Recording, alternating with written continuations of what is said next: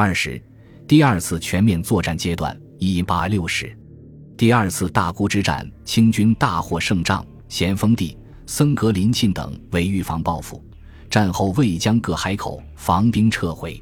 一八五九年九月后，各海口除本处兵外，留防援兵共八千五百名，其中大沽四千名，山海关三千名，营城一千名，双港五百名。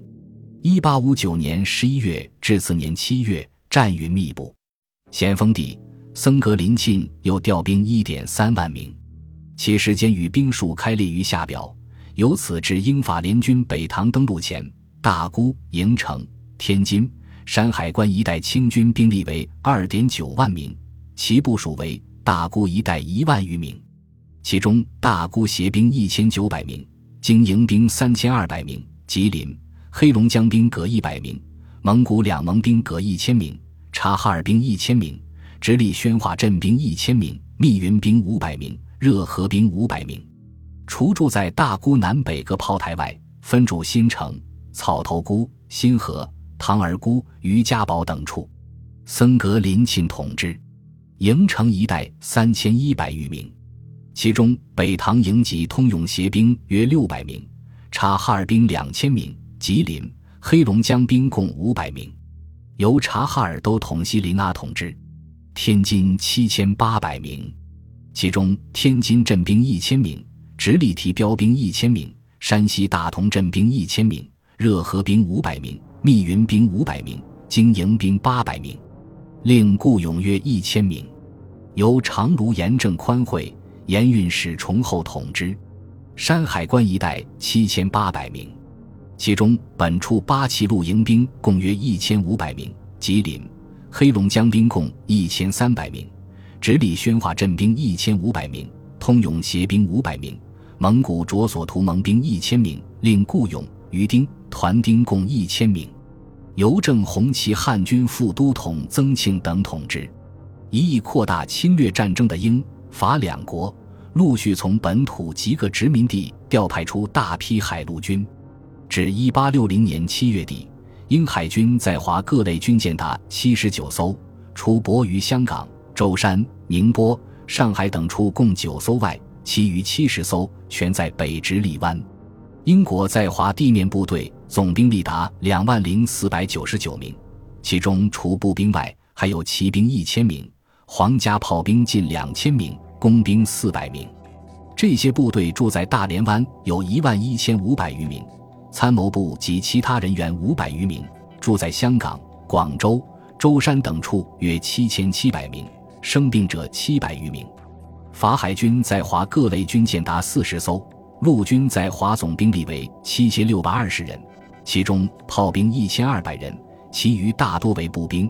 除留在上海等处一小支部队外，住在知府一带约六千七百名。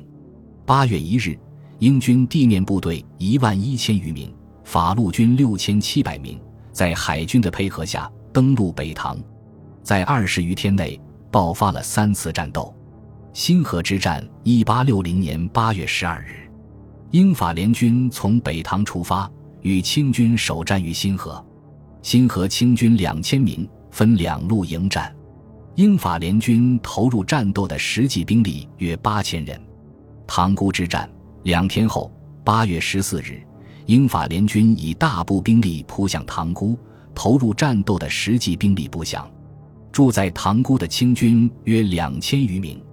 石凤炮台及大沽北炮台之战，一八六零年八月二十一日，英法联军两千五百人，在数营炮兵的配合下进攻石凤炮台。石凤炮台距大沽北炮台约里许，是僧格林沁为后路策应而于一八五八年十一月添设的。一八五九年第二次大沽之战时，守兵仅三百名。此时驻兵自然有较大的增加，具体人数不明。但较之英法联军，清军不会处于兵力上的优势。石凤炮台失守后，大沽北岸主炮台未经激战已失陷。咸丰帝闻塘沽失陷，当日（一八六零年八月十五日）即调精兵往通州、河西务一带防堵。并调北方各省援兵疾驰通州，在短短一个月的时间内，咸丰帝共调精兵一点三万名，调西安、太原、青州、绥远、归化城、宁夏、热河、密云、察哈尔、吉林、黑龙江、陕西、甘肃、山东、山西，直隶北部各镇。蒙古卓索图盟、昭乌达盟、哲里木盟等处兵二点四万名，其数目可见下表。森格林沁在石凤炮台及大沽北炮台失守后。从大沽、天津、山海关带回通州一带的马部队共一点七万名，英法联军兵锋不出百里，清军各地援兵多在千里之外。尽管咸丰帝在八月十九日、二十三日两次催促，但到张家湾开战前，除经营、察哈尔、直隶北部各镇等出兵赶到外，大部分援军尚在路途中。通州一带清军共约三点四万名。其中，森格林沁统兵两万名驻通州前路张家湾，瑞林统兵八千名驻通州，盛保统兵六千名驻通州后路定福庄。这支清军与英法联军交战两次。张家湾之战，一八六零年九月十八日，英法联军投入战斗的部队近四千名，清军中仅森格林沁一路投入战斗，瑞林、盛保两路未加入。由于战事仓促突然，森格林沁统帅的部队驻扎较散，难以全数参战。八里桥之战，一八六零年九月二十一日，参战的英法联军约五千名，清军森格林沁、瑞林、盛保三路皆投入战斗。咸丰帝得知八里桥之战惨败，于九月二十二日出奔热河行营。三天后，咸丰帝命曾国藩、袁甲三。庆连、翁同书、傅振邦等选拔南方练勇克日赴京。十月二日，又令盛京将军、随远程将军、山东巡抚、陕甘总督、山西巡抚、河南巡抚率师勤王。十月十日，再斥黑龙江将军、吉林将军派兵内援。北方的秦王之师达一点七万名，其中河南兵数达九千人。详见下表。除曾国藩不顾咸丰帝务得及此严党，坐视军国之急的命令，拥兵不动外，南方督府将领共派出练勇九千七百名，其具体数目见下表。除了奉旨秦王外，自一八六零年八月二十七日至十二月十七日，各地大力主动要求派兵救援或率师勤王者共十一起，兵勇一点四万名。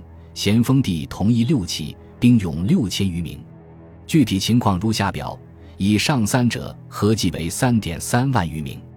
由于清政府于十月二十四日、二十五日分别与英国、法国签订合约，咸丰帝于十月二十八日开始下令撤军。其实，咸丰帝在大沽之战失败后，所调各地援军二点四万名尚未全到，南方兵勇仅到河南三千名。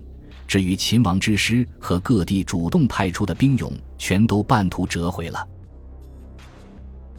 本集播放完毕，感谢您的收听，喜欢请订阅加关注，主页有更多精彩内容。